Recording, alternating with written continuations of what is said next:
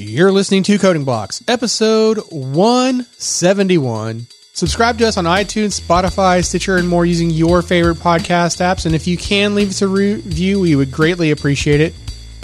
And uh, visit us at uh, codingblocks.net where you can find show notes, examples, discussion, and more. Send your feedback, question, and rants to comments at codingblocks.net or uh, hit me up on Slack at Joe. Follow us on Twitter at codingblocks or head to um, www.codingblocks.net and find all our social links there at the top of the page. With that, I am the real Alan Underwood. And I'm J to the Z, elemental P. And uh, I'm Michael Outlaw.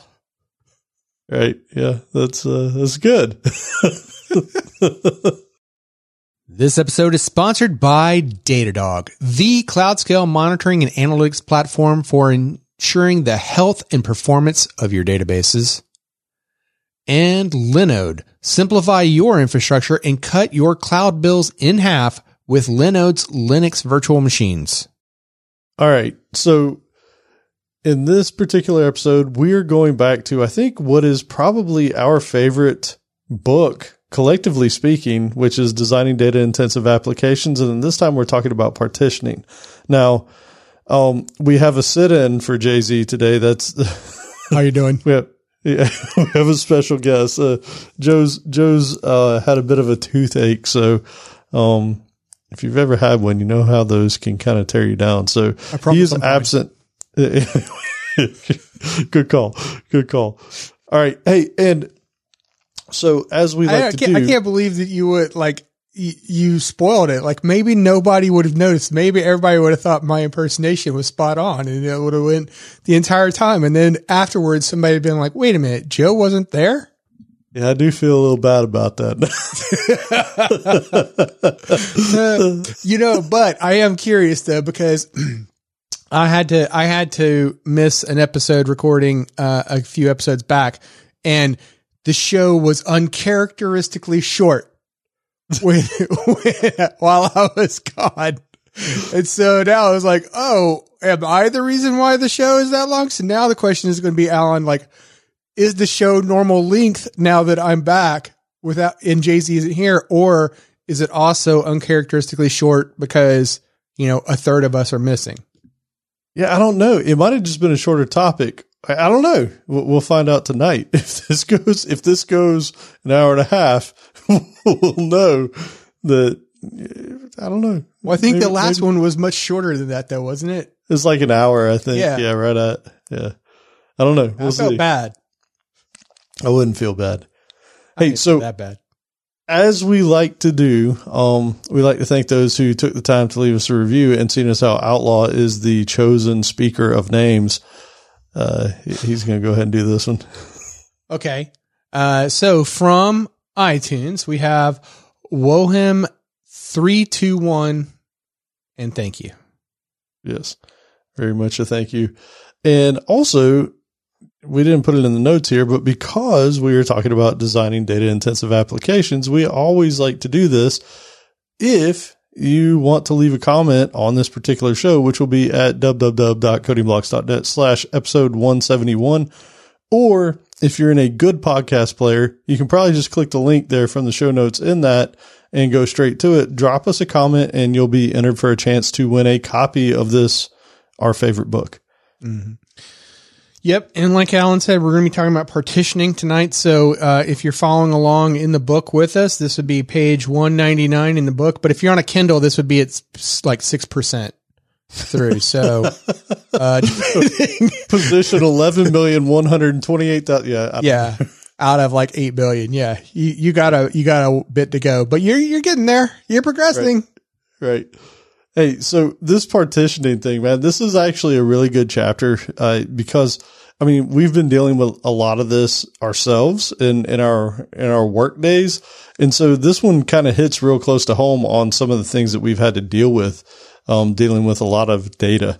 So first, I think we should talk about what partitioning is and what it is also known by, which is a little irritating, maybe.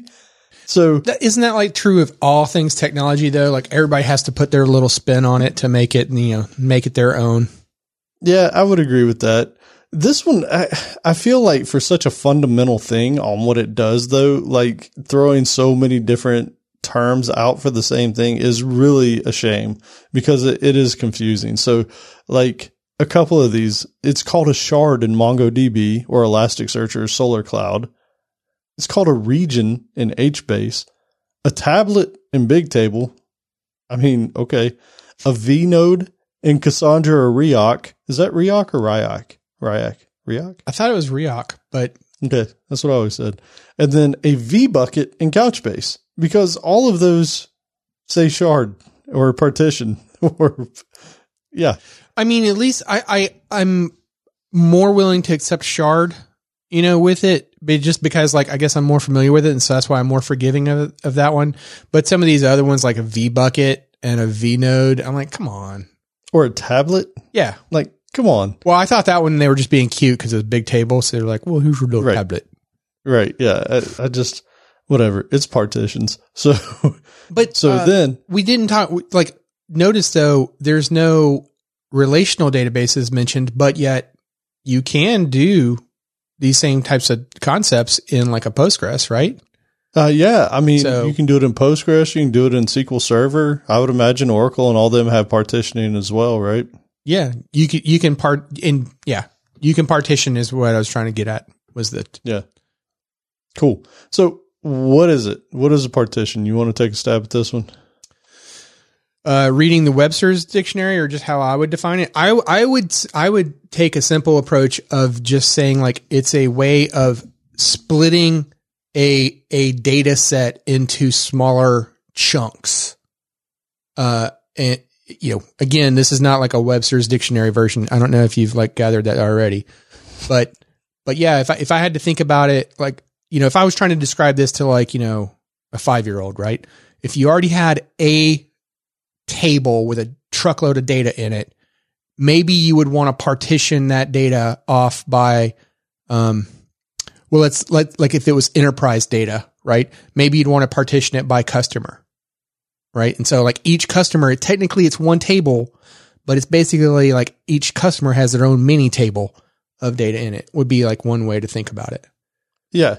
So I'll give you not the Webster's definition, but kind of what they said in this book is, and it's very similar to what he had right there is the one thing they wanted you to keep in mind though is when we talked about replication in the past, that was making a copy of data, right? Like, so if you, let's say you had a Postgres database or something, you make a copy of that and you put it on another drive somewhere.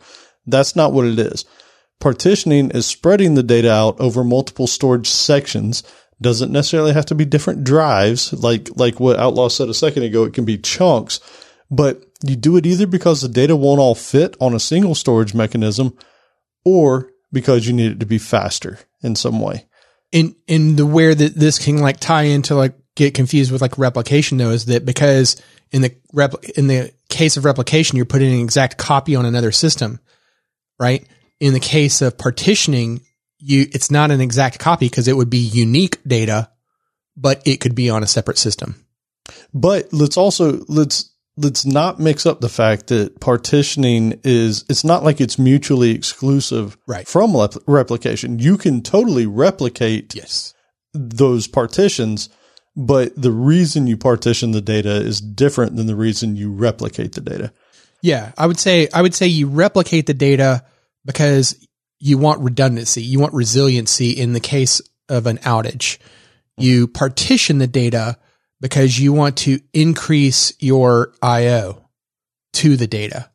Either either increase the IO or because you straight up can't store it on a single drive Oh, because that's it's just too point. big. That's a great Yeah. point. Yep. Yeah. So typically the records they they do talk about the partitions and they say that hey you usually have these records they are stored on exactly one partition. So what they mean by that is if you have a record, a row, a document, depending on your data storage, right, whether it's a NoSQL database or a relational database or something, you aren't going to split a record or a document across partitions. You're going to put the whole document in one partition. And and just like Outlaw said a minute ago, each partition is basically its own little mini database. I like to think I, like to think of it as its own mini table. Yeah, Because- you could probably think about it like that. I think the reason why they said database in in the book is because it handles a lot of operations like indexing and things like that behind the scenes, right? So But I So mean, you're it- it- typically like within a quote database, you're part, you can partition multiple things Hmm. in that thing, in that thing, right? And so that's why like, and you still access it as one thing and you don't necessarily know or care like how those reads or, or writes are being distributed. You just do the, the one query and, and get the results back. But, Yeah. and so that's why like in my mind, it, it's kind of like, I think of it as more as like, you know, mini tables that are like, Yeah. cause I really like that enterprise example because then, you know, if, if you were to think about like, like if your application served, uh, you know, Fortune 500 companies, and so they might have a truckload of data. Uh, you know, each of those companies might have a truckload of data, and you were to partition that by uh, each of those companies, right? Then you could still access that one thing, like select star from users or whatever, and you know, uh, you know, and read just your tenant, your your your uh, customers' data, you know, without uh, you know, have, having to, you know, it's still the same database connection, and it's just like a portion of the table. Right. So we've already touched on a little bit here, but why partition? Well, one thing is scalability, right? So they say different partitions can be put on completely separate nodes. And when we're talking about nodes here, we're actually talking about compute instances, right? So, um, I mean, if you're coming from a Kubernetes world, you're going to have nodes in Kubernetes, and those are basically your VMs or, or the machines that different pods can run on, right? So your pods are your little compute instances and your node is the actual VM or the overall machine that those pods can run on. And so they make it, they, they want to call it out that the data can actually live on different machines. Yeah. And, you know, one of the things we were talking about, like the examples here that didn't make this list, uh, when you were talking about like shard and region and all that was Kafka. But I guess it's because, you know, it's just partitioning in Kafka. You know, it doesn't have some kind of special name, but, but like a lot of this conversation, like in my mind, I'm thinking Kafka as we go through a lot of this. Well, Kafka is really interesting because their partitioning, as far as I know, um, you you might have done a little bit more deep diving on this than I have, but I think in Kafka partitioning is literally just different folders on the same disk, and they do that on purpose so they don't spread it out across different nodes. I don't believe because they want to ensure incredibly fast writes and reads. No, y- your partitions can totally be spread up across different nodes because then you have in sync replicas for that for a given partition within a topic. But isn't the repli- the replicas can be spread across nodes? But I thought all the writes were on the same disk. I thought all the partitions were on the same disk. So, so don't let's not get let's not care about like what the underlying dist- structure is for the broker. Okay. If you had three brokers and you have a, a Kafka topic of like, I don't know, orders, right? And, and you might, whatever your partitioning scheme is, cause you might, cause, cause, cause Kafka, the partition is going to be dependent on your keying for it. Mhm. And that keying is going to determine like which partition it's going to go on to. And you can have those partitions spread across to where like, uh, you know, if you had three partitions for that topic, each one of those brokers could be the leader for that particular um, one, and then you could still have a replication factor as well. So maybe you have like a three partitions and a replication factor of two, meaning that for any one partition, there's two copies of it, a primary and a secondary, right? right. That way, Right. that way your, your reads could be served by either, but the, the writes, any, whoever's the in sync replica for that given partition, once the, once it's decided, hey, based on the keying mechanism, this is where that data should go, then that in sync, that, that leader for that, um, partition would take the write and then Okay. distribute that out to the, to the replica, to the read replicas. Okay. So getting getting back into this where they're talking about separate nodes, what they're saying is the reason you do this with the separate nodes is you can take extremely large data sets and you spread them out across a number of disks. And then that also means that your queries can be distributed across many processors is what they called it, right? So like when you do this and, and I think, by the way, I think this goes back to why they called it a database, like little mini databases is because the queries are actually issued to the node that has the partition. And so that thing is processing the query on that particular partition, um, which is pretty cool when you think about it. And yeah. then, I mean, when you think about like, sorry to interrupt, but, but just going to just elaborate on this like scale capability for a moment, you know, you think about like, I mean, let's face it, like a lot of us, the, the types of databases we're going to work on, we probably, you know, might not be working on database at that type of scale necessarily. Mm-hmm. But, you know, if you think about like a, um, a Facebook or a LinkedIn comes to mind since they created Kafka or that's where Kafka got its roots.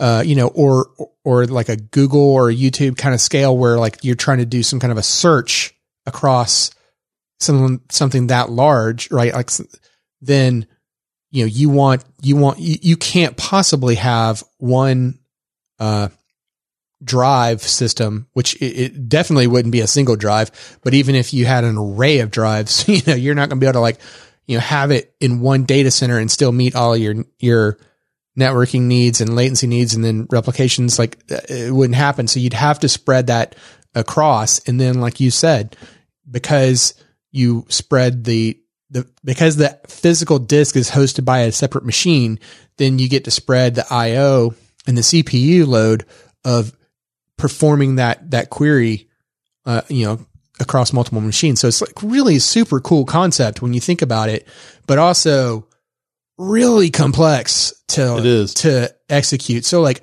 the people who put this stuff together, I mean, hats off to them, man, because this is this is some deep computer science stuff. You know, yeah, it's not easy, and this I mean, isn't CS and one, oh right? No, totally not. And to call it out explicitly, so so if you were to if you needed faster processing, right? Like you're issuing these queries, then you might spread your data out across more partitions, meaning it could go across more nodes, right? And and a good example of this, we we did an episode on Elasticsearch a while back but the way Elasticsearch works, and, and I may be butchering this a little bit in terms of terminology, but the way it works generally is you issue a query and it'll go to something like a master node. And then you have a bunch of different data nodes. Let's say you have 10 of them. And let's say that you issue a query saying, I want the top 100 results back sorted by last name, right? What that master node is going to do is issue that same query to all 10 of the other data nodes out there they're each going to grab the top 100 records ordered by last name.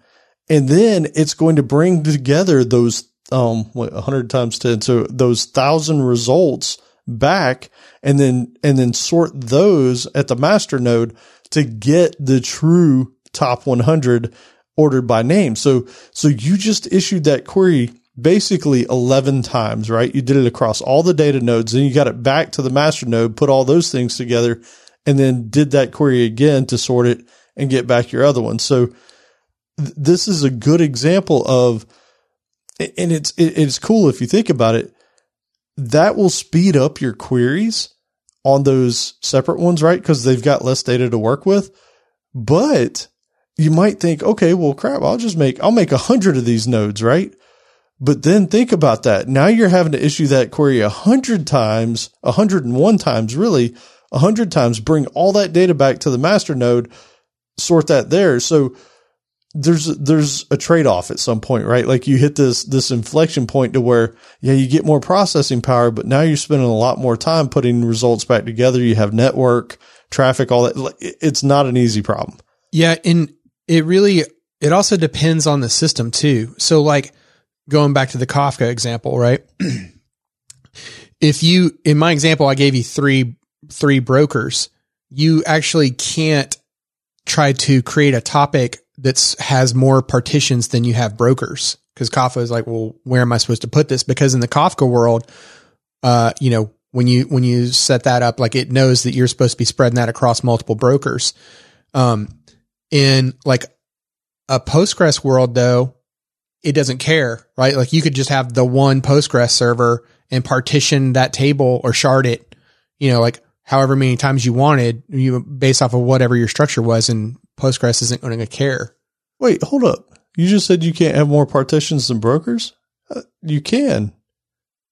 Like you could. Oh, I'm sorry. Partitions. I'm thinking. I'm thinking of the replication factor. I'm sorry. Okay, yeah, the replication, replication factor. Fa- yeah, yeah. You can't. Yeah, don't you mix can't those two up. Yep. Sure. Sorry. Yeah. Uh, whoa. Thank you for catching that.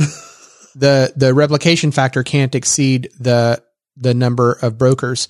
So, which makes sense because you know, like how could you say like, hey, replicate this thing across four brokers, but I only have three in my environment. Right. But even right. going back to like the constraints that you were talking about with like how you would do those um those partitions, because in that example that I, I gave, I like purposely had fewer, a, a lower replication factor than what the partition factor was. Because if you, in like a Kafka world, for example, if you were to set those things equal, then you really like don't get the economies of scale that you want, right? Because because what that would mean is that for every write operation you're writing to every node and you mm-hmm. don't want to do that. You really wanted to distribute it out. So like going back to your point in the, in the flip side where it was on the query side, right? Like you, you want to, you want to have, uh, you know, some, some, hmm, I'm trying to figure out a way to say it. Like some of the burden be taken up by some of the nodes, but the other nodes available to take on other requests. Right. Yeah. And it's interesting. I mean, seeing as how we're talking about Kafka, like one of the things, and especially if you're dealing with big data, you'll probably be looking at Kafka at some point. But one of the things you have to to balance out there too is you create a number of partitions so that you can spread out the writes and, and you get more performance there. But it also allows you to process that data in parallel, right? So most stream processing technologies out there can work on a partition at a time. So, um, a stream application could work on more than one partition, but you can't have more stream applications working on the data than there are partitions. So for instance, if you were to split up your data into 10 partitions, the most you could parallelize those workloads is having 10 at a time run. And it's because all the data, like, like Outlaw said a little while ago, the data is typically stored in a partition based off a keying strategy. So all the data for a particular customer would exist in one partition. So if you were to split that data up across multiple partitions, then you're going to have a problem trying to aggregate data for that customer and that kind of stuff because you won't have it all going to the same workers. Now, here's something to think about too. Like when you get into this type of world where you want to partition your data and everything, like it's typically because like you have larger data sets that you're dealing with, you know, for one reason or another. It, you know, it might not be at the, the size of Facebook or, or Google or LinkedIn or whatever, but you know, you still, you still have large sets of data and you want, you know, uh, your users or customers or whatever to be able to, you know, not be necessarily be impacted by another, uh, you know, user or customer. Um, but you need to know your data well enough to know like, well, how, like, how, how many, uh, partitions might I expect to have in that? Because, uh, you know, like one thing that isn't often thought about, or, you know, I, I don't really hear this talked about often, but depending on, uh, that system, because it's going to like more often than not, like put a new file on the disk, on some disk, uh, be it on the on the same node or on a different node. Like you're adding more files to the system, and you know by default, like let's say you're in like a Linux type of environment, like there's a a max inode, like there's a max file count that you can have, and you can go in and you can set, you can increase that if you if you know that you you need to. But that's where I'm saying like you have to have an idea of like, okay, well, uh, because of this is going to be my partitioning strategy then I'm expecting that these will be the total number of partitions that I might have because where it can totally bite you in a Kafka world, and I'm sorry to like keep picking on Kafka, but you know, we love it. Um, because for any, any partition, there's actually two files that get written into a Kafka world. And I don't know about the underlying, you know, the underpinnings of like uh, Postgres or something like that, but I got to imagine that like there might, the point being is that there might be more than one file that's getting written. And so, you know, there's like an amplification kind of factor there to worry about because, um, but I'm not sure how, how, how Postgres deals with it specifically, but I was think, kind of thinking in my mind, like, oh, I wonder how it deals with like the write ahead logs for that type of situation. But I know specifically for Kafka, it, it writes out two files per partition in a directory. But I think I think that's mitigated. Like what you're talking about the inodes, we've run into that before in some stuff that we've done. Um, but I think in Kafka and maybe even in Postgres and a lot of these other ones, it's writing to to single big files, right? Like so, it might write out two files per partition, but it's usually it's not like it's writing out a new file per data piece that comes in that gets appended to to another file set. Well, Um, if you were well, well, if you were creating partitions on the fly, Yeah, Then- you could get into trouble there. you know, sure. then then based off of your keying mechanism, um, you could get bit there. But where you could also get bit is not only is there the limit on, uh, you know, those files, like literally the inode count there, um, which you can't like it is configurable in Linux, but um, in the case of like a Kafka, it has a file handle open for each one of those files. right. So you're reserving, even though it might be a small amount of memory, like you're, you have memory in use just to keep that file handle open because Kafka is going to always keep those file handles open so that it can constantly read and write to them. Yep.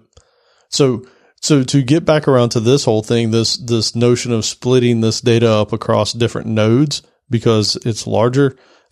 Some examples of these are NoSQL databases and like Hadoop data warehouses, right? So NoSQL databases could be like Mongo or, you know, that's probably the most popular one out there. And then the Hadoop stuff, a lot of times you'll see that they called out data warehouses, but even data lakes, right? Like if, if you're using some sort of technology like that. And they also called out that these types of data partitions are typically set up to service either analytical workloads or transactional. You're typically not going to do both with one because you're going to store data differently in those in those situations, right? And we've talked about it in the past. Like relational databases are usually the hammer or, or the nail um, That's no, they're the hammer That's for everything. Yeah. Cause, because you look at it, you're like, well, I have the data here. I can just run some reports off my transactional database and you can, um, but it's not going to be the most efficient and you're probably going to end up hurting your transactional, um, throughput if you do that. So It's like the difference that we've discussed between like a OLTP versus OLAP type Yes. databases, right? Like columnar versus, you know, relational type storage mechanisms Yep. or row based, I guess. And and so we mentioned it earlier, like when you're doing this partitioning, that all belongs to a single partition, but you can still replicate that stuff, right? For fault tolerance or even for speed. Like when we talked about Postgres in the past, right? Like you have your read replicas out there that, you know, that's perfectly fine. So, so it can be used for, for both fault tolerance as well as speed. I mean, if you think about it, like just, uh, you know, put your creativity hat on for a moment. Like if all, if you were able to, uh, have three, three replicas of your given partition, right? And each one of those, obviously, you know, by replica, I mean, it's on a physical different machine, right? And maybe in front of that, those three, uh, nodes, there's some kind of a connection manager, right? But if all your writes are able to go to whoever's serving as the primary and you could traffic all your reads to the other two, then right away your reads get the benefit of being able to be like potentially twice as fast, right? Mhm. Because now, you know, depending on what the kind of mechanism is that we're talking about, you know, maybe it's like an Elasticsearch where it can like aggregate the search and, you know, combine them all together or, you know, uh, maybe it's just, you know, some other kind of strategy, like, you know, particular customers might go to, you know, an individually, you know, a different particular node. But the point being is that like, uh, in that type of situation, you know, this is where the scalability of this whole conversation comes in, right? Because now you can have some one thing service the writes and potentially others service the reads. Yeah, so you don't have disk contention for that same that same stuff. So this is a, Outlaw actually alluded to this with Kafka earlier. So a single node can store more than one partition, right? So if you have 10 partitions on your data, all 10 could be on that same node. Five of them could be on there, three of them, whatever. It, it doesn't have to be a fixed number, but this is what's interesting right here is nodes can be leaders for partitions of some of the data and followers on partitions on others. So I think you were mentioning it earlier with Kafka, right? Like maybe, maybe broker one is the leader for partition one, right? And then broker two might be the leader for partition two, which would make broker one a follower for partition two, right? So they can, they can sort of alternate who is the leader for doing the writes when they're getting this data. Yeah. Yeah, which is which now now going back to that creativity hat situation, now you're distributing your writes.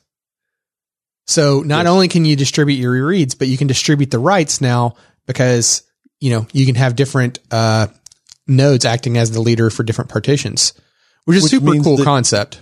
Yeah, you're you're kind of unbottling your bottleneck, which used to be how fast your disk could do your reads and writes. But if you're if you're writing to 10 different disks, now, now you've reduced that bottleneck, right? Like, and, and potentially you could add even more if you needed to. Um, and this is where they did call out that partitioning is independent of replication in terms of what they are. And they said even the implementation, right? Like different implementations of replication can be used with your partitioning. So more or less, they kind of stand on their own. And I did call out, so I don't typically put in the notes like a particular diagram or anything, but this one was interesting and it's kind of a busy diagram. But if, if you have the book, look at figure six one and it shows this whole leader follower scheme to where it's partitioning across multiple nodes. And so you can kind of see, you know, hey, this one's the leader over here, but it's following this. And it, it, it is kind of a spaghetti diagram, but it'll help you understand what we're talking about here. It's basically like the same thing that you just described with the two nodes with the in the two partitions, except they've blown it out to four nodes and three partitions. Lots of lines. Yeah, so you, so you have a lot of a lot of lines there. Yep. And so now here's what's interesting. So we've talked about what partitioning is. We talked about what it's supposed to try and solve. But here is the key part, and this is this is sort of what throws the wrench in it because it all sounds amazing what we've been saying here, right? Like you have these partitions, it's faster, you can you can grow, but the goal in partitioning is to try and spread the data around as evenly as possible. Because if it's not spread around evenly, it's called skewed, and skew causes problems. Yeah, this is where like so the the you know to to so far in this conversation I'd mentioned like well maybe you would like partition by your customer like in the in the Fortune 500 example but that might not be the strategy you want to use because let's say in that in that example not all of your Fortune 500s are created equally so you know Fortune 500 company that ranks number 1 on that list might be a lot busier than the company that ranks 500 on that list. And, you know, so if the data was like, I don't know, number, you know, the, the, the, the employees, right? Uh, you know, just the list of the employees, they were coming in for a given, um, uh, company in that scenario, then obviously the company that has the largest employees is going to get, is going to, the, the, it's going to be skewed to them, which they they actually call it a hotspot in the partitioning strategy because you're going to end up reading and writing to that partition more than you would one of the other ones. So you typically want to come up with a a keying strategy. Like again, I'm I'm coming at this from like you know I, I pretty much focused entirely on this uh, this chapter coming like from a Kafka point of view, which is probably a fault. But um, you know, in a, in a Kafka world, you want that keying strategy to be uh, like deterministic, right? So that you know you you you want to have a keying strategy that makes sense. it can't be random because in order for the read to work, it has to be able to deterministically know which partition to go to for it. But you want that that keying strategy to to have something about it that would cause it to spread over the data. So for example, I think in the book they gave an example of let's say that your keying strategy was on date, right? Well, and, and let's just say it was just like you were, you were getting all of the website, uh, lo- all of the web logs from Amazon or Google and you're, you're, as, as they're streaming those logs to you, you're writing them in and you're partitioning based on date. But then what that means is that like your, your t- partition would have a hotspot on whatever the given day is because that's a hundred percent where all of your writes are going. And if all of your writes are only being served by that single node, then you know that one thing, that one node is getting a beating for that day. Right. And then the next right. day it's another node and, you know, et cetera, et cetera. And now your, your reads might be distributed, assuming you were to do multi-day reads in that scenario. But if you were to only do a single day read, then again, you end up uh, hammering just one node. And so that's why you, you want to try to come up with a strategy that, that evenly spreads that. Yeah. And, and to call it out, these hotspots, that's where everything, the, all the activity is going, right? But that, another thing to keep in mind, typically if you're running systems like this where you have multiple nodes, you're paying a decent chunk of money for these nodes, right? So, uh, if you got VM spun up in a Kubernetes cluster or whatever, and you got these beefy servers there, these hotspots make it to where you're using one node at 90% utilization and the other ones are sitting around doing nothing, right? So, so really the goal is, is to spread it out to where you're not bottlenecking anything and you're utilizing the CPU and the, and the IO bandwidth that you have, right? So that is why you want to distribute this stuff. And so here's where they start. I love it that this book does this. Like, Hey, well, one way to get around this is to do this, right? And they say, Hey, you can try and use, um, putting data on random nodes.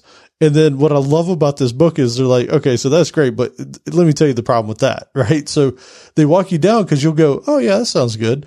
Yeah. And then that, I mean, that's pretty much the problem that I described a moment ago, right? Because right. then like you, you create, like, let's say if you were like, okay, fine, I'll just create like a random, uh, you know, universally, universally unique ID, right? A, a, U, a UUID or a GUID in like a C sharp world.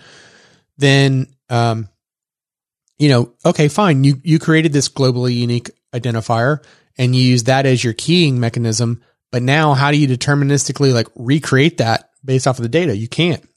So right. now when you want to read this record, you're like, oh, let me read every partition I've got to go find it. Exactly. And that's what he's saying there is, is the biggest thing. And, and, you know, that needs to sink in a little bit.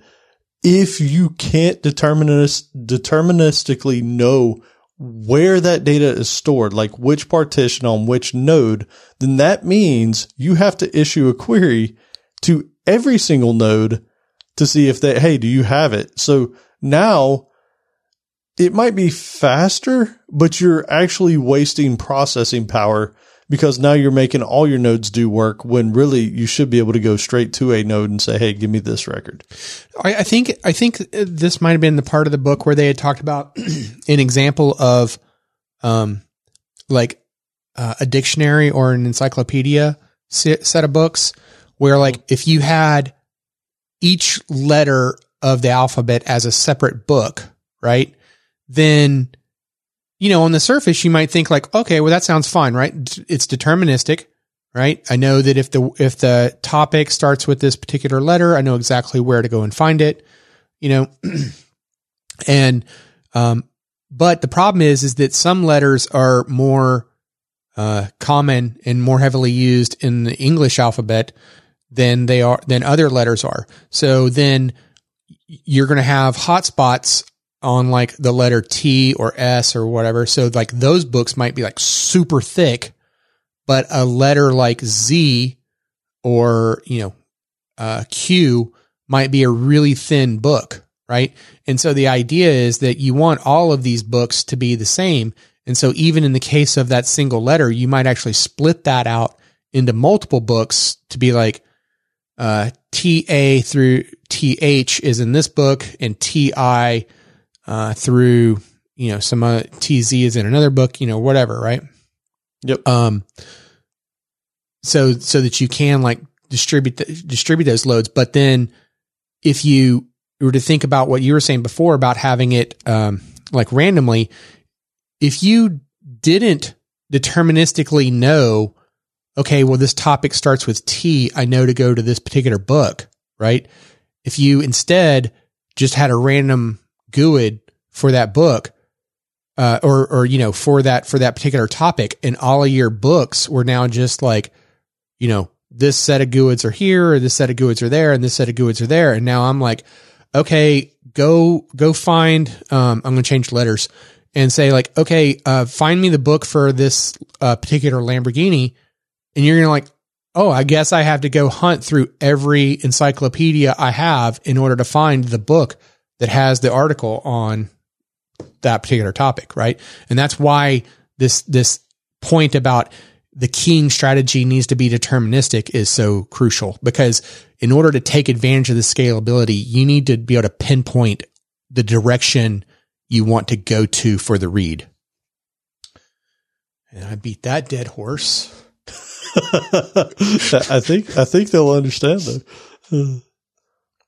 This episode is sponsored by Datadog, the unified monitoring platform for increasing visibility into your PostgreSQL databases. Create custom drag and drop Postgres dashboards within seconds so you can visualize highly granular data and custom metrics in real time. Datadog's 450 plus turnkey integrations make it easy to correlate metrics from your Postgres servers with other services throughout your environment. Datadog provides real-time service maps, algorithmic alerts, and end-to-end application tracing so you can monitor your systems proactively and detect issues before your customers do. And boy, does that matter, right? So, you know, when we talk about Datadog here, like, uh, you, you ever heard of that whole thing about like a single pane of glass mm-hmm. to like see all of your, your stats of what's going on? Datadog is is the king of this when it comes to monitoring.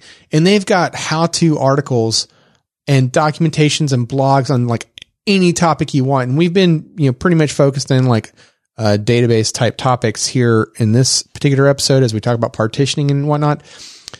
They have, you know, if you wanted to do Postgres, Kafka, Cassandra, whatever it is, they, they have, you said it, 450 plus turnkey integrations. All of those technologies that I just said are in there. Specifically, like okay, Postgres, just to to monitor the vacuum processes, just to you know see how it's it's doing that. You know, in terms of like, uh, you know, compact compaction. They have they have everything. Data Datadog is just amazing. I'm telling you, if you haven't already given their blog, if nothing else, give their blog a view, and you'll be thoroughly impressed. I promise. Yeah. And if you go out and check out their blog, then you'll probably also want to go ahead and start monitoring today with a 14 day trial, free trial, and receive a free Datadog t-shirt after creating just one dashboard. So go ahead and visit datadoghq.com slash coding blocks. Again, that's datadoghq.com slash coding blocks to learn more about how you can start monitoring your databases with Datadog. Okay, well, uh, you know, it's that part of the show where I like to ask you to do me a favor.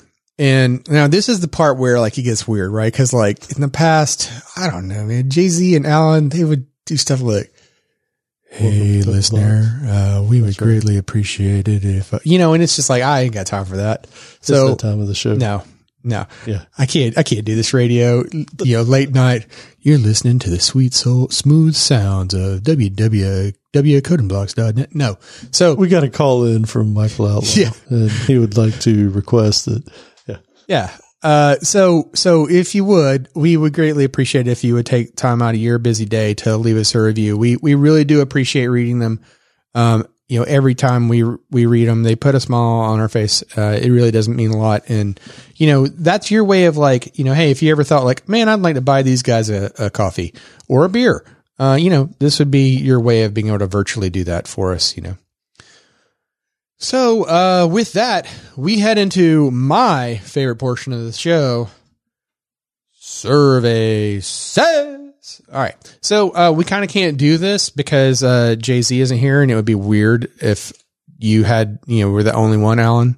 I think I'm going to be the winner today. I'm pretty certain that Well. I'm going to win today. And yet you're going to lose because I'm not going to do it. well, that, that kind of stinks, man. I ain't lie. That, that- that's an extra kind of sting right there, isn't it? That's an extra kind of hurt. Yeah. But um no, because I was just thinking, like you know, we'll we'll hold off on doing that one until Jay Z is back with us. But what we can do is that I we were uh, uh you know thinking about like, well, what could the survey be for this particular episode? And I would hate to like not do this one since you know it is so specific to the topic. So here's your survey for this episode. Have you ever had to partition your data? And your choices are ever, more like always, or on occasion, it's just another tool in my toolbox, or once, I don't want to talk about it, or nope. Does that mean my data set is small? Or nope, not my job. I, I'm curious on this one. I, I really am interested in finding out how many people have to deal with this kind of stuff.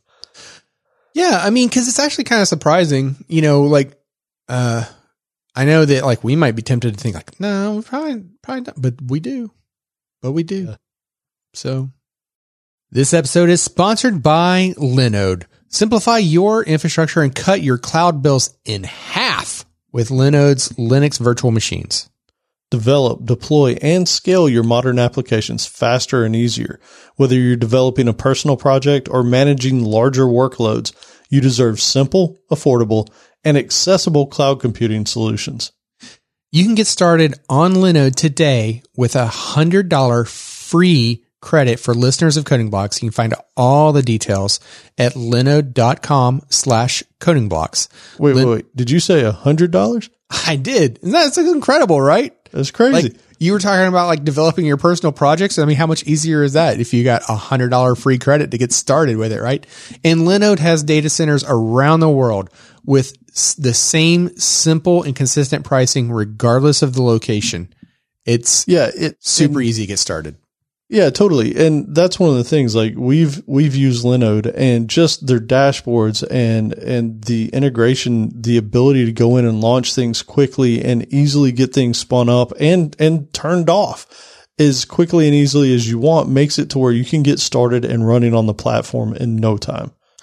Yeah, and I- mean, you you honestly aren't joking because it's like super. You they actually have a marketplace. You can go to the marketplace and you say, you know what, I I want to spin up uh, a Postgres server, and you can just click a button and you got a Postgres server, right in in the Linode cloud. Super simple. You want Splunk or you want heaven help you if you wanted to build your own Jenkins server, but you know. I don't know. Maybe GitHub Actions just doesn't do it for you, and you're like, you know what? I deserve some pain. In, I mean, uh, luxury, or what would it be? Uh, you're right. You decided to go Jenkins, and you know, I'm not going to fault you for it. You did it. You did it, and you know, kudos. Uh, you you'll be a better better person for it. Um, I think. Yeah. Yeah. Oh, yeah. Definitely. You definitely will be a better person for it. So, at any rate, the point is, Linode has got a super simple platform, a super simple interface to work with. They've got Kubernetes right there at your fingertips, uh, Linux virtual machines to save you money. Like you're not, you, you can spread that hundred dollar credit pretty far. Yeah. So go ahead and choose the data center nearest you. You'll also receive 24 7, 365 days a year human support with no tiers or handoffs, regardless of your plan size. So you don't have to be a huge corporate customer to get that kind of love. You can choose shared and dedicated compute instances, or you can use your $100 in credit on S3 compatible object storage, which will go a long way. Manage Kubernetes or even more. If it runs on Linux, it runs on Linode. Visit linode.com slash coding blocks and click on the create free account button to get started. All right. So we talked about the problems with these random keys, right? And what they cause you to do, having to go out and query everything. So one of the ways that you might be able to solve this problem, and, and Outlaw basically talked about it right before because he jumped ahead Oh, sorry. and I, I couldn't find the kill switch on his mic beforehand, but I disabled this whole partitioning by a key range, right? So, Um, now this is interesting because they actually go into multiple different ways about this though, is you can assign a continuous range of keys on a particular partition, right? So like you said earlier, maybe you do T, TA through TH, right? Like that's one way to do it. And, So and he mentioned the of the. Yeah. It was, yeah. I mean, you were literally just ahead of it. Um, and, and so he already talked about all the benefits of it, right? Like you know exactly where to go. If you're looking for a particular Lamborghini, you know exactly which book to go to because it's sorted by the letters, right? Um, now this is what's kind of interesting. So you can either have these partition boundaries be determined manually. So somebody go in and set it because, hey, we know our data, right? You got a set of data scientists or people that are really familiar with it and they set them. Or you can have the system actually choose it for you, which is kind of cool, honestly. So this would be like going back to the book example, like somebody had to decide like, oh, hey, this book is getting a little too thick. Let's split this off here. Right. And TI starts a new book. yep. Um, I'm sure there's a rap joke in here somewhere. I, I, I was I thinking the keep same searching for it. And I'm like, it's Did Ti actually start a book? Like- did. I'm not sure if you were aware, but he did. oh, that's interesting. I did not know that. It was the Encyclopedia, you know, Britannica series. It starts at TI, goes to TZ. Awesome. Well, some of the, some of these databases that actually do automatic partitioning are Bigtable. That's Google's. No, yeah, Bigtable is Google. Um, HBase, RethinkDB, and MongoDB. They all will do that. Um, and the partitions keep these keys sorted to allow for fast lookups. We talked about this back in an episode when we were talking about SS tables and LSM trees. And this is a way to make sure that not only can you go to the partition you're looking for the data, but once you get there, you can get that data super fast. Now we need to like just focus for a moment on this because this part here was kind of like mind blown, right? Because you think about creating an index for your data, right? And now we're getting super meta because now we're going to create indexes for the index to say like, well, Mhm. we've split the index apart, you know, dynamically and decided like, you know, A and B are in over here, and C through D are over there, right? And and oh, we decided to split. You know, we had E, F, and G together, but we split those apart into three separate ones, right? Like, th- it's like super cool that that it's happening, but totally, you know, getting meta now. Like, okay, we're going to index your index. It's like this is like if Xzibit had to like define your database, you know, this is what would happen. Yo, dog, I heard you like indexes, so I put an index in your index. That's what happens. Hey, but I think, I think by this point now though, you're probably more convinced that a partition is a little mini database, right?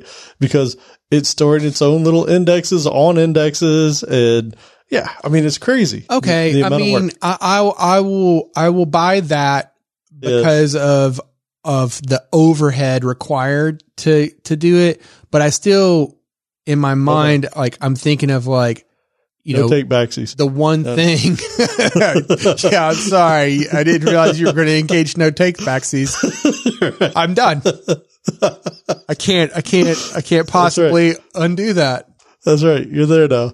All right. So we have gotten him to admit it. So, um, so the, the other thing that was interesting, so we talked about this earlier, like if you were to try and use timestamp as, as your partitioning strategy, it wouldn't work, right? Because you're hot spotting one thing.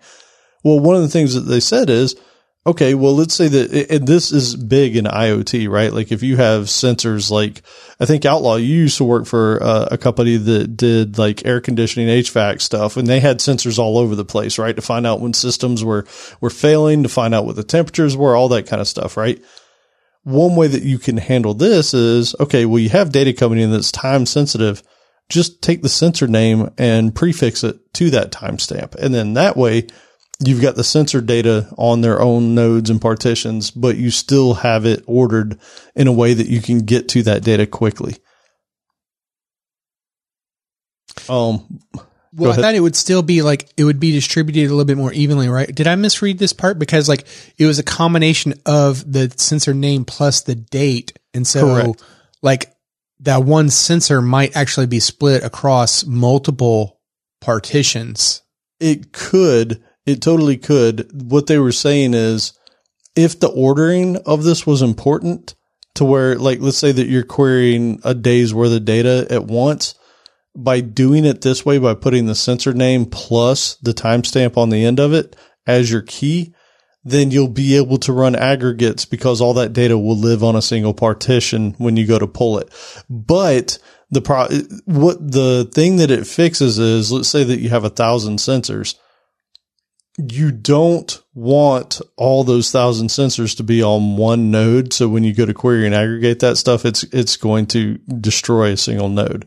So this will allow you to distribute that query across multiple nodes where that sensor data would live. But what am I missing here then? Because uh, in that scenario, like you might as well only have just the sensor name.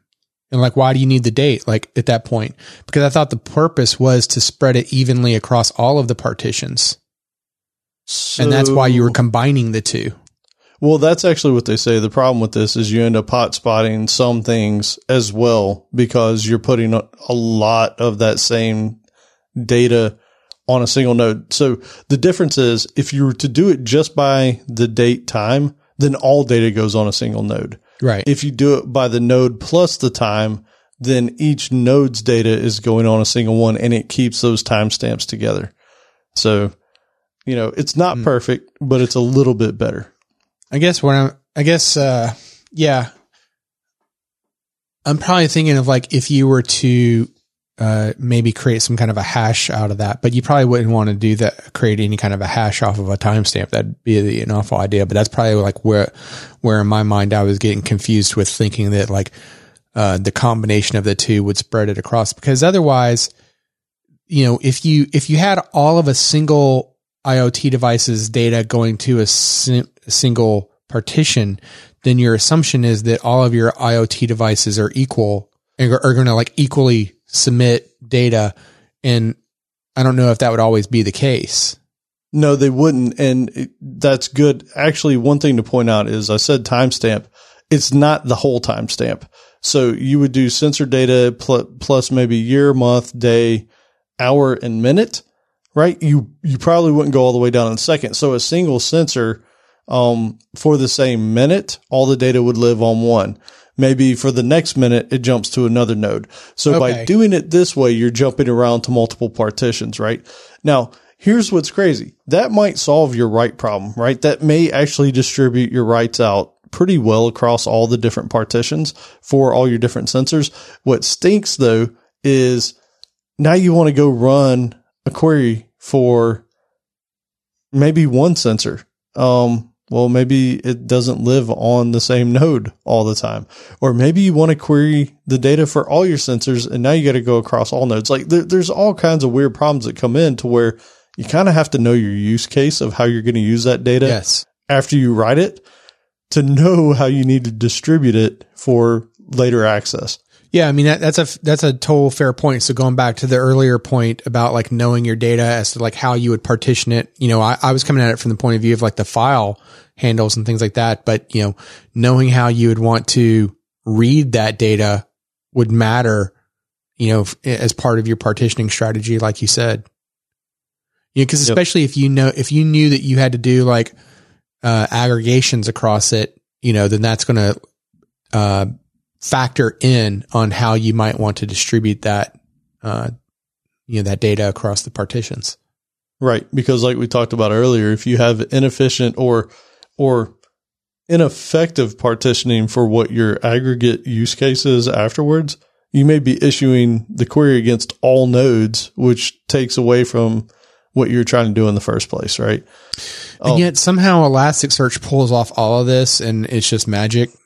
I don't even know how it, how it managed to, to do what it does. It's just, Yeah. So they, they talk about it in here that's interesting. So like one of the ways that they sort of help with hot spotting is you have the ability in Elasticsearch to have like sort of these warm or hot nodes where your most recent data that you're going to query a lot lives.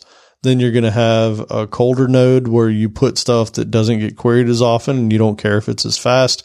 So they have ways to mitigate that that they've thought about. Like your different data nodes have different settings that you can do. And typically you'll store those on different types of drives too, right? So your cold data, you might put on a slow spinning drive.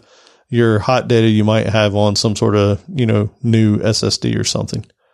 Well, I was going to say, like, I, I use uh, only SSDs for everything. So, like, you know, just RAIDs of, uh, you know, RAID arrays of SSDs. And, you know, in last episode, I had learned about this uh, new SSD from Corsair that had, like, you know, amazing stats on it. So, That's did right. you did you realize, by the way, like a total tangent, that you can get that SSD as an eight terabyte? No, I didn't. How much is, that thing? insane? Like the well, it's hard to tell because it's not showing up on on. Um, it's grayed out. So the four terabyte version of it is six hundred and eighty dollars. That's not terrible. Maybe I can't. Oh, I, I was able to click the eight terabyte.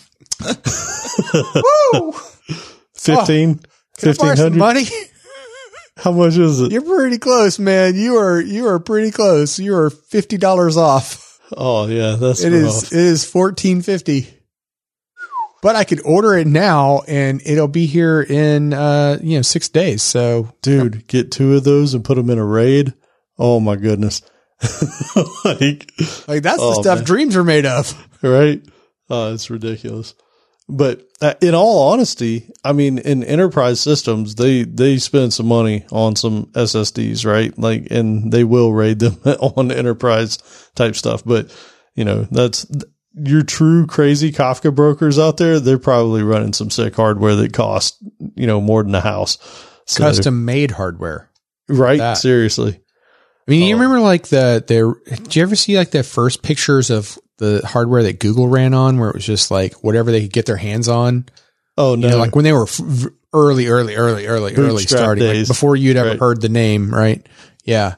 Uh, it was like every piece of random hardware that they could get their hands on, like just building out the system. It was pretty, so it was awesome. pretty interesting. Let's see if I can find a picture of that while you're. All right. So our next one is what if you partition by hashing the key? So this is one of the ways to avoid the skew in the hotspots, right? So, um, and this is actually what a lot of systems use to try and get around the problem. So what they say, and there, there are some really interesting things all throughout this entire section here. So a good hashing function will take the data and it'll make it evenly distributed, which sounds perfect, right? Um, one of the things that they call out here, and, and I'd venture to say a lot of people who are hung up on security probably think about this a lot, but hashing algorithms don't have to be cryptographically strong, not for keying purposes, right? So you're not going to need the latest, you know, uh, AES 256 encryption or. It doesn't matter. You don't need that. You just need to be able to use even an MD5 hash is perfectly fine because it doesn't need to be, you know, secure. Um, additionally, they do call out Cassandra uses Murmur 3, Voldemort, which until I read this book, I'd never even heard of. Voldemort uses Fowler Noll Vo, which I'd never heard of that either. Um, so just to give you an idea, like MD5 is perfectly fine for this. Mongo uses it and that system has done pretty well as far as I know. I'm so afraid you're going to say that other system a third time, and then. phew, oh. All right. So I I just sent you a, a picture. I'll I'll include it in the show notes as well. The early days of Google, Oh, that's like- amazing. the first computer that at Stanford that was used to house it was a custom made enclosure made from Mega Bloks. Yeah. Uh, AKA the off brand Legos. Right. I was thinking like Micro G is going to be so upset. Uh, Google is now dead to him. Uh, yeah. Isn't that so cool though? There you That's go. pretty amazing. Yeah, we'll we'll have a link to that in the show notes because that that is pretty cool to look at. I would just right, so- assume that I would melt the, the, the Mega Bloks if I were to try to like, I, I would have never thought like, Hey, let me build this. I would have, I would have chosen, I would have built, I would have like cut some wood first. Right. Before I was let me build hey, this let out me- of plastic. Right. Yeah. Let me melt my homework assignment. Yeah. No, not so much. Hey, so one of the cool things that they pointed out here that I never really would have even thought about was they said that not all programming languages have suitable hashing algorithms. Or I thought it was that, that not all of them are the same though, right? Not No, wasn't they're necessarily suitable. It, No, no, suitable. The, so they're not all the same, but here's why. So it says because the hash will change for the same key. Oh, so right. this this is the part where it was like, what? yeah. It, it doesn't even make sense. So Java, their object.hash code and Ruby's object hash were called out specifically. They will not, for the same object, won't necessarily create the same hash each time you call it. And what what you said earlier, you need deterministic keys to know where you're going. So if your hash changes and you're and you're using that as your key on where to put it, that'll kind of mess you up if you go to look for that record next time, right? Yeah, I, I thought, well, but I didn't read that those like, um, I, I don't know enough about the Java object hash code. I just assumed that like maybe, you know, that's an instance specific thing. So like, you know, the memory address might play a part in it. Cause like, you know, in, in like a .NET world, there's a, I forget what it's called though, where like if you were to, to, um, implement your own, uh, I equalable or whatever, like I equality, comparable. you know, Yeah. ch- type of check, right? You, right. you know, like one of the things you can start with is the hash code to say like, Hey, are you even, po- is this even the exact same thing? So that's, so that's why I took that. I mean, you know, that's where I thought that they were, they were going with some of that, but, um, also in my mind, I was thinking like, well, you know, depending on the, uh, you know, what you, how you decide to hash, you might want to, um, if you know that you're going to have clients cross language, then you want to have a consistent hash deterministic hashing algorithm that is available to both of you know to every one of your languages. Because you could pick end up picking you know some some operation you know uh, hashing algorithm that might only be available to Java and then all your .NET clients for example can't can't query or Python clients whatever they might be right So, so two things because that that reminds me of something that actually happened. I'll share it in a second. But I think what you just said, and it made me realize, I think the reason why the object.hash code in Java isn't consistent, and I think is exactly what you said. It's a memory thing, right? So in Java, you have to be very care, careful about whether or not you're doing like this equals something or this dot equals something because it's actually checking to see, is this the same exact object? or is this object have the same value, right? And those are two very different things. And that's probably why the hash code's different because they want to check to see, are you referencing the same object in memory? Um, so that's probably a very good call out. The other thing that you just said about cross language. So we ran into this in Kafka and it was really interesting. So we were trying to do deterministic keying, like what you said, and we, and we used the same, uh, hashing algorithm between both C sharp and Java. And guess what we ran into to where it actually messed it up? The difference between big endian and little endian, um, uh, microprocessor architectures. It created a different value on a different system. So you actually have to be aware of some stuff like that. Even if the algorithm looks like it's the same, you might have some architectural things that will throw a wrench into your plans. And that's, that's fun to find. Another big one to think about too, depending on like how you're going to do your your keying, and and then subsequently if you're going to use those keys to create hashes, is do it does it matter if you have a hash collision? Because if, for example, if you just you know you said Mongo uses MD5, but if you just used an MD5, then you can have a hash collision. Like where, you know, for those that are wondering what I mean by that, like the idea is you could have two different pieces of data. You run them through the same algorithm and they could produce the same result. Now it's supposed to be rare, but I mean, you know, if you look at MD5, like technically it is possible. And, you know, if the data that you are you know trying to key is like super sensitive right then you don't you might not want like alan's uh, hash to equal the same as mine, and then Alan is able to see my data, or vice versa. Right. So that's a really important thing to call out there is maybe it won't, it, it might not matter if you have hash collisions if you're just using it to determine which partition to write to.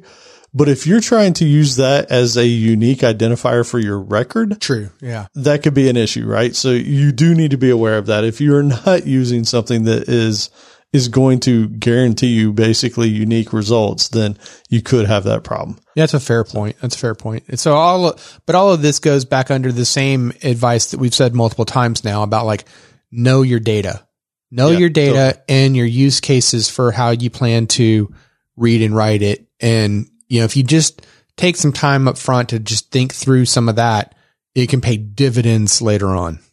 Totally.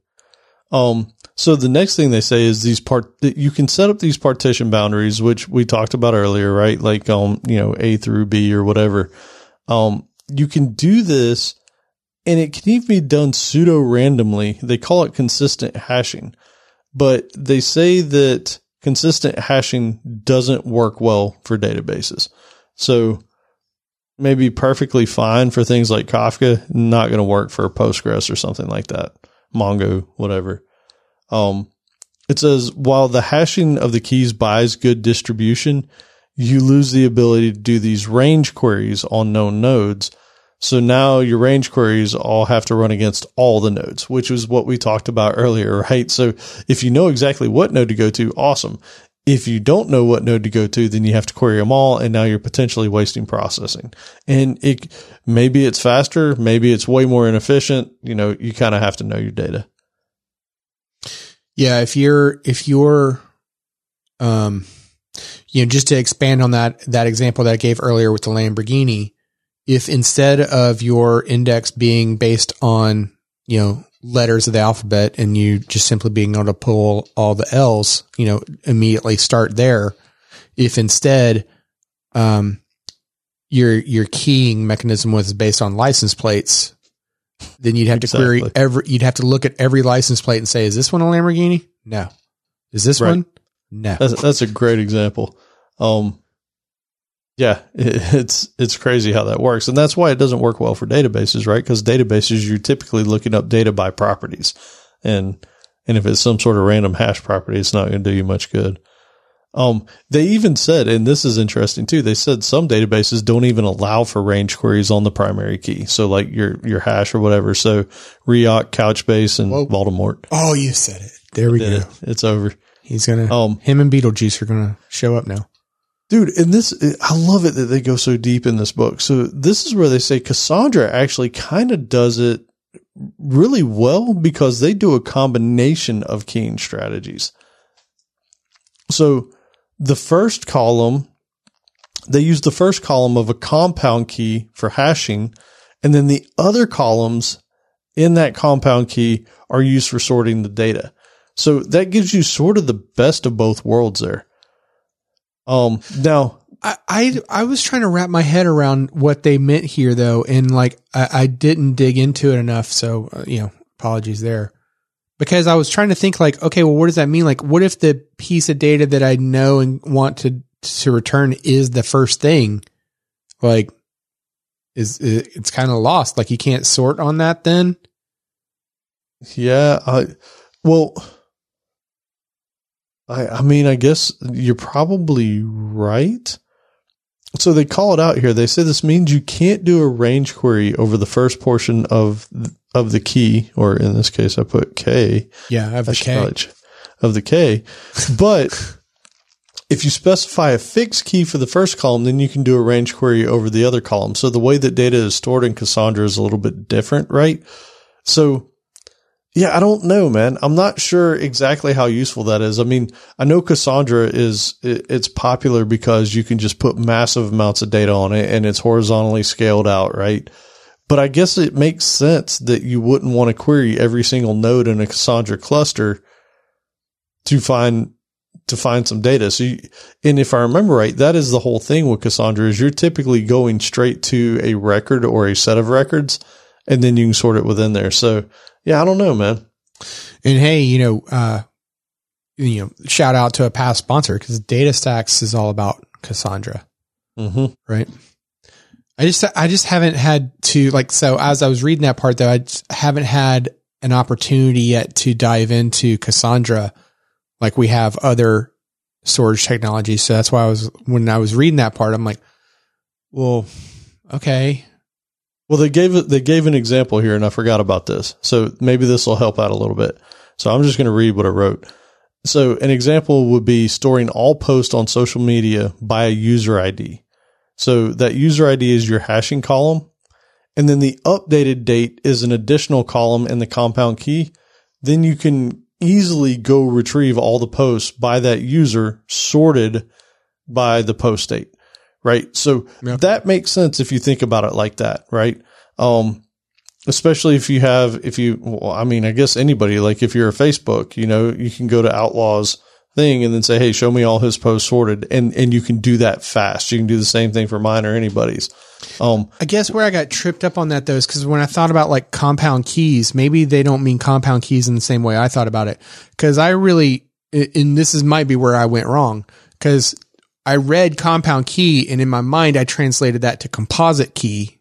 oh, And so, like you know, and by composite key, um, just to like define what I mean by that term is that like instead of if instead of only having like one thing that uniquely identifies the record, maybe you have multiple things that identify it.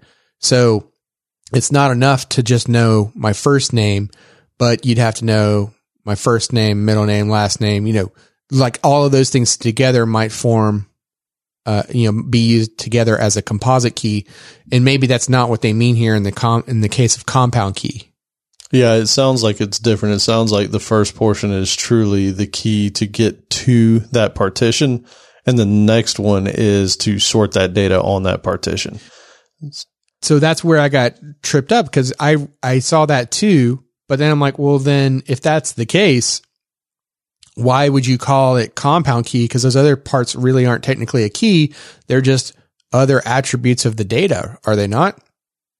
Um, yeah, I guess. I don't know. Uh, maybe I- I- maybe the difference here sure. is maybe the difference here is that I'm probably I think I'm answering my own question because maybe maybe the difference is that Cassandra like if you go back to your date example you can you you know some of my partition data might be on one partition for a given day and some of my other data might be on another one for a given day I No, I don't think so. No. yeah I mean, because what this implies is you can easily go and find all your posts order by date, right? Because like, we can get to your key because we can hash your, your name or whatever and get to that partition and order that data.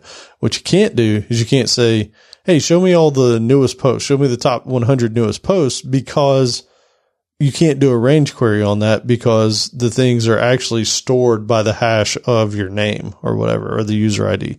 So yeah, I mean, that's one of the things about Cassandra that I've always found interesting. It's very much like a key value store in that regard in terms of how you get straight to the data. So Well, so I'm positive that somebody listening to this has some serious uh, Cassandra chops and they can explain it to us in the uh, show notes for this episode. If you were to go to coding block, co- codingblocks.net slash episode 171 and you could give us the explanation there. And not only are you doing us a favor of explaining it, but you'd be entering yourself in for a chance to win a copy of the book. I like what you did there, sir. Thank you.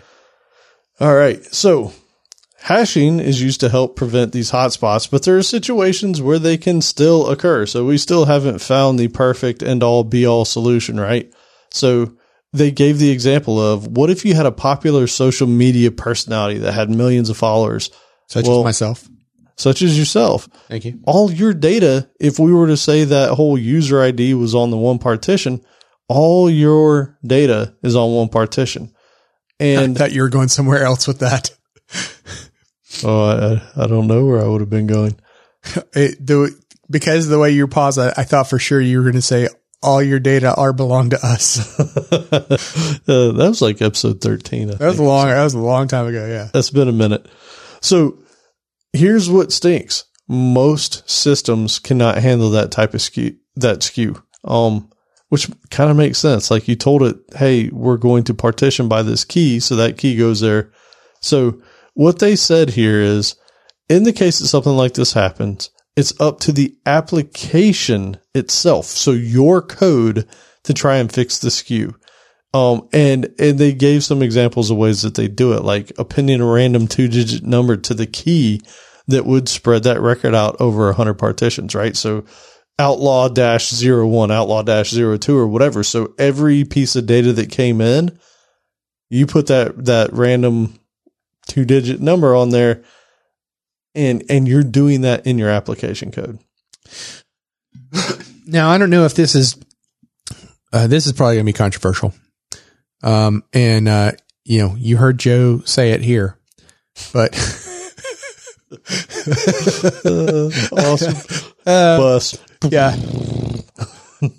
but, you know, I was thinking about this. I was like, you know, in this scenario, there's nothing to say that, you know, one strategy has to be your end all be all for every use case.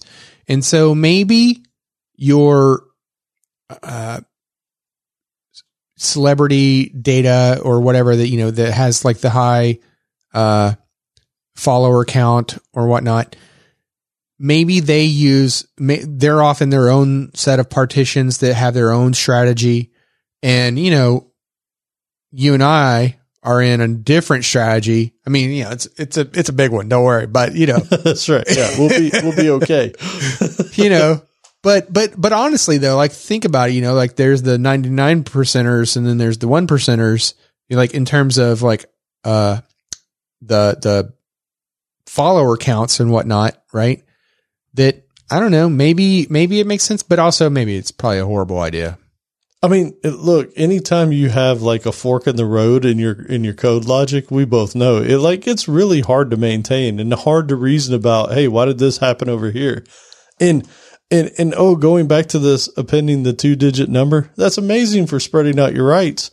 But then you introduce the problem that we talked about before to where, hey, if I want to see all outlaws posts because, you know, the whole world wants to see them, you now have to query 100 nodes to get all of his posts as opposed to the one node that you would have had to have done earlier. So it's a trade off, right? Like again, you really, we've said it multiple times. You have to know your data and the use cases and how that stuff is going to, to get used. I mean, even this scenario, this option here, as well as the one I just described, uh, you know, both of them have this one pain point of like where when you decide that like there's this uh, inflection point where that person crosses a threshold and now you need to m- move them to this other strategy, right? Well, do you do you just forget the old data or do you move it along too? Yeah, I mean, I'm assuming that's what you would do, right? But you know, your use case may vary. Uh, so you know, you you would have that kind of a problem with the migration thing. So, you know, like in my mind, as I was reading that part, I was kind of thinking of Twitter, you know, specifically, right? Because you know, you, you create your Twitter account, and you know, things are slowly building over time, and then you know, eventually you start gaining momentum and blowing up, right? And and then now, you know, oh, we got to change the whole strategy for how we we handle Michael's uh, Twitter account because, of course, it, it's a right. big deal. I don't know if you're right. if you're following, but you know, so so I mean, I, I specifically had I don't I don't. Do you do that? Like, do you when you're reading something, do you like immediately try to relate it to something you already know as you're reading it? Oh, totally. Uh, like like the Twitter thing is great because there's a there's a big difference. It, it- Twitter pops into my mind a lot because when you look at how the system operates, it's got to be super hard because you have the the feed right where you just get new new posts that come in nonstop, right? And that's one sort of data. That's just the timestamps when they come in, right? And then if, like you said, you click on outlaw and you want to see his, there's no way that data is indexed the same way that that, that main feed is because sorting by a timestamp is way different than sorting by somebody's key. and then timestamp. So we've talked about this in the past too. Like a lot of times these systems that, that you interact with, especially when the data gets large and you need things to be fast, that data is stored in multiple different formats in multiple different technologies to give you what you want. Like, so, so we just talked about clicking on your name to see your post. You have your main feed to where it just comes in. What if you do a search now, right? Like that's also a different storage mechanism more than likely. So, I mean, uh, it's just, but even to create that feed though, specifically to Twitter could be a big deal because, right. you know, whoever, you know, the, the celebrity is like, if everybody's following, uh, Dwayne the Rock Johnson, for example, right? Like as it, as like, let's say, for example, I don't know how many followers he has on any given platform, but let's just say, for example, to pick on him, if he had like 5 million followers, that's probably too little. If he had, you know, 50 million followers, I don't know what's realistic here. Um, so, so, uh, you know, that means that like as you're pulling up your feed as Alan, right? As one of those 50 million followers, you know, you're wanting to query his, you know, index wherever his data is. But so are the other 50 million followers that he has too, right? So, you know, that, that's where like some of this can matter, especially in like, you know, you think about the hot spotting that we were talking about, you know, with the, the skewing, you know, like the reads to his, his updates are going to be a big deal, right? Because of how many followers he has. Um, so I don't know, like uh, it was just as I was thinking through, like in the in the Twitter examples, you know, like well, if you had to develop a Twitter today, because do you remember like here's something like this is to Twitter's credit, for example, uh, something that's you know kind of amazing to think about.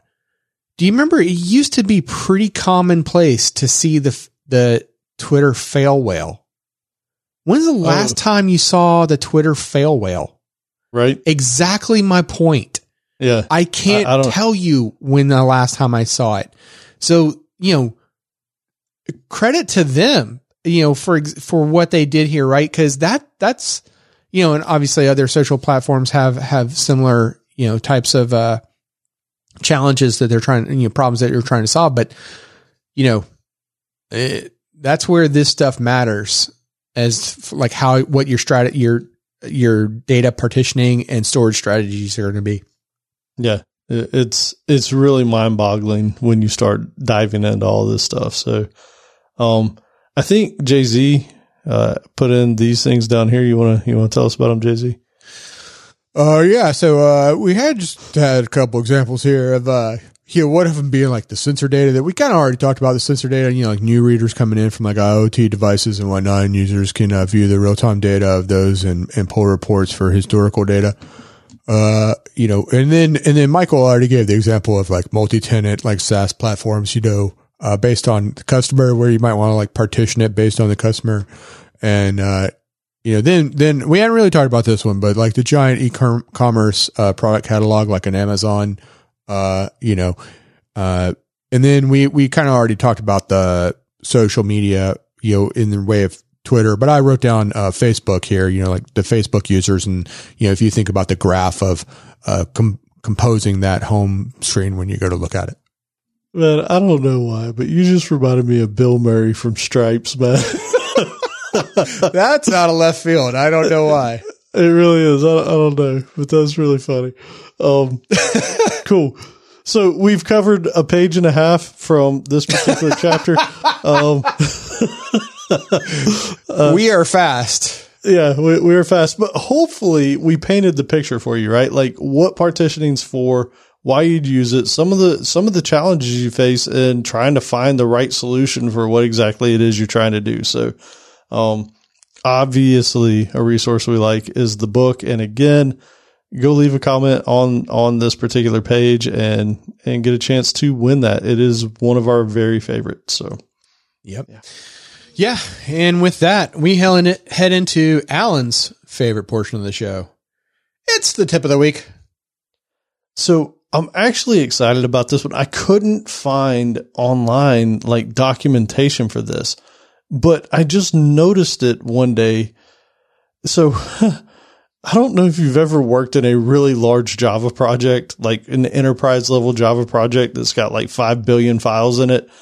And you'll go to do a search in Visual Studio Code and you almost have anxiety about clicking something and going away from it because you lose your search um, context, right? Like, it, or maybe you need to search for something else and then you're like, man, I don't want to lose this search. There's something you can do. So if you do in, in the case of what I'm talking about, if you go into Visual Studio Code, you do a Command Shift F, which is, I think, find in all files, not just in the file that you're in, like find in all files that are available in your workspace when you do your search, right up underneath the search, there's like a little ellipsis and there's a thing that says, uh, hold on, I will tell you. It says open an editor.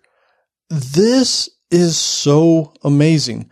So it'll tell you how many results. So like the one I'm looking at that I did testing this out on my local here is it'll open up a new file and it'll say search and it'll actually in the tab name, it'll say search colon, then whatever you search for. And then in the file itself, it will have the file where it is, the line numbers where the searches showed up. And what you can do is on Mac, you can hold down command. I'd imagine on Windows, you can hold down control. It is. And you can actually click on the file and it'll take you there. So you won't lose that search thing. That search tab is still there. So you can go back to it and then command click on something else. So it is a fantastic way for you to, without losing your place, because that's another thing that I hate about that particular search on the left that shows up is it's easy to lose. Which file did I click on? Where did I go?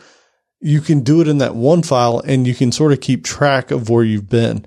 And it's, it's absolutely fantastic. So I, that is my tip for this one. Yeah, that's pretty awesome. I, I think the, the, I've never tried it, but I would, I think the thing that I would like the most about it is because like um, I don't find like I actually go back. I'll like navigate back to the Explorer and then come back to that search. Like just click on the magnifying glass and your search is still executed.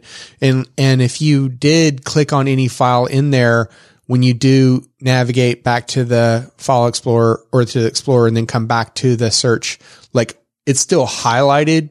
You know, it's okay. like a muted color but what I think, like, because I never, like I said, until you just said this, I hadn't tried this, but now that I have, I'm like, oh man, this is amazing. Because what I think is like a, a point being undersold here is that like you could execute multiple searches totally now and like just open that result in an editor. So, you, so if you wanted to like, if you had a need for keeping multiple things and you would know what it is. And, um, you know, you, like you said, you get some context around the result too, so you can kind of see where it is. So that's that's super cool. Like I never I never bothered to click that. Yeah. I, I, I saw it one day because whatever it was that I was doing was really getting on my nerves and I saw it and I was like, what is this? And then I clicked it. I was like, oh man, game changer. yeah, that is, that is amazing. So yeah, that's, that's mine. All right. Well, super cool. Uh, all right. So for my tip of the week, uh, I've got a couple for you. So the first one is, you know, maybe like your mileage is going to vary, but I thought it was pretty cool when I found it. So if you have an iPad Pro, for example, like like you've seen those Magic keyboards that Apple has for the for the iPads, and it's not just the the the large Pros that have them, but there's different sizes. But I'm going to focus on the super hundred and thirty dollar keyboard, three hundred fifty dollar keyboard, oh, sir. Oh, no man, yeah, yeah. This is up there with like, you know, a, a moonlander. Right. But, but, but basically it's like a, it's basically turns your iPad Pro, like you have like the 12.9 inch iPad Pro and it'll make it into like almost a laptop, right? With a keyboard and trackpad and all that kind of stuff. And like when it opens up, it doesn't, unlike other, uh, cases where the, the, the glass is now sitting, you know, on the same surface level as the keyboard. Instead, now it's up higher. So like, you know, your fingers as you're typing aren't necessarily, you know, blocking your view of it or anything. That $350 keyboard right now on Amazon is 243. Ooh. Yeah. That's why I thought I would call that out because that's a big deal. And for those in the United States, uh, Best Buy often will match Amazon And if you are a Best Buy rewards member, then you could get your, you know, your points, uh, from that too. So, or like whatever, you know, other, I'm sure for, for Alan, it's probably Costco if we're being honest. Uh, I love me some Costco. Uh, but you do the only thing about Best Buy or most of these places, it has to be sold by Amazon and it has to be in stock. Has- this one is and this, not, this is shipped and sold by Amazon. but it's so- out of stock. Well, that just happened during the course of this talk, this, cause it was in stock at the start of this show. That's a killer price. Yeah. So, and, and I, and it's been like that for a few days now. So I'm kind of questioning, like, you know, Amazon might keep it at that. Like, I don't, I don't know. So now I'm, I'm sad that it's out of stock now. Um, so at any rate, that was a stupid one then. Fine, whatever. Uh, no, it's still good. If you if it'll come back in stock, that'll be amazing. Maybe it'll go all the way through Black Friday. well, uh, let's see. It is in stock in white, but the, it's only $30 off, uh, or yeah. Oh, no, sorry, $20 off in white. Technically 19 if we're being more accurate. Whatever. That's what we do. The details matter. At any rate, um, and, and, oh, that keyboard is like good for the, the third, fourth, and fifth generation of the 12.9 iPad Pro. So, you know, kind of a cool deal. Um, hopefully it'll come back in stock. Now, here's the other one. This one's super cool, and I know that you're going to like this. I am honestly trying to learn this thing, so I can't tell you like a whole lot of experience on it yet, but it's called real. It's called Room EQ Wizard, and the idea here is that if you're setting up, you know, some fancy pants speakers, that this thing can sample your room for you to tell you like it's wrong or it's right or it can help you to do it. And they actually have like specific you can provide your own calibration or you can use like uh specific microphones that they already have calibrated the software for and you know other equipment that they've calibrated it for. But this is where my head's at now is trying to use this properly and set up my my my room That's actually very exciting So- to me. Yes, I thought you might like this because, like, if you like, I, I I'm trying to think like, okay, because because I wanted so this thing is for uh, here. Let me just for those listening, this is a free software for room acoustic measurement, loudspeaker measurement, and audio device measurement. The measurement and analysis features help you to optimize the acoustics of your listening room, studio, or home theater and find the best locations for your speakers, subwoofers, and listening position. So from right there, you can kind of get an idea of what this thing does. And like I said, it's free. It runs on uh, Windows, like since version, I think it was uh, XP. So if you're still running Windows XP, first of all, uh, I'm going to give you a link to some uh, hardware that we we've re- talked about for you know maybe running Windows 10. Um, but also uh, everything from Mac OS 10.11, which I forget which one that is, uh, up to you know current Mac, as well as Linux. So you know, point being, a variety of different platforms. Like surely you use a platform that this thing can run on, and uh, you know, yeah, it's it's super cool. I, I, I like I said, I- you know, I'm still learning it myself, so uh, you know, you, you can learn it with me. I like it. Or I'm sure there's like, you know, some listeners are like, oh, that's old hat. I already know it. so, yeah. So, uh, you know, we hope you've uh, learned a lot about partitioning. I know that uh, we have been thoroughly enjoying this book. Like Alan said, we will definitely have a link to this in the resources we like section. And um, if you haven't already, you can subscribe to us on all the major platforms wherever you like to find your podcast: iTunes, Spotify, Stitcher, uh, you know, wherever. Uh, in, in, if you happen to be listening to this on, uh, you know, not your preferred platform, you know, let us know and we'll figure out like, you know, what we can do to get on that other platform. And, you know, like I said earlier, we, we do greatly appreciate, uh, the reviews. So if you w- head to www.codingblocks.net slash review, you can find some helpful links. Yep. Hey, and while you're up there at codingblocks.net, make sure you check out our show notes. They're they're extensive. We have examples, discussions, and more. And send your feedback, questions, and rants to the Slack channel, which is amazing. So go to codingblocks.net slash Slack. If you're not already a member, join it. There are just tons of awesome people up there. Yeah, and uh, be sure to follow us on Twitter at uh, Coding or head to uh, codingblocks.net and you can find all our social links there at the top of the page. And be sure to follow me, uh, you know, on Slack at Joe.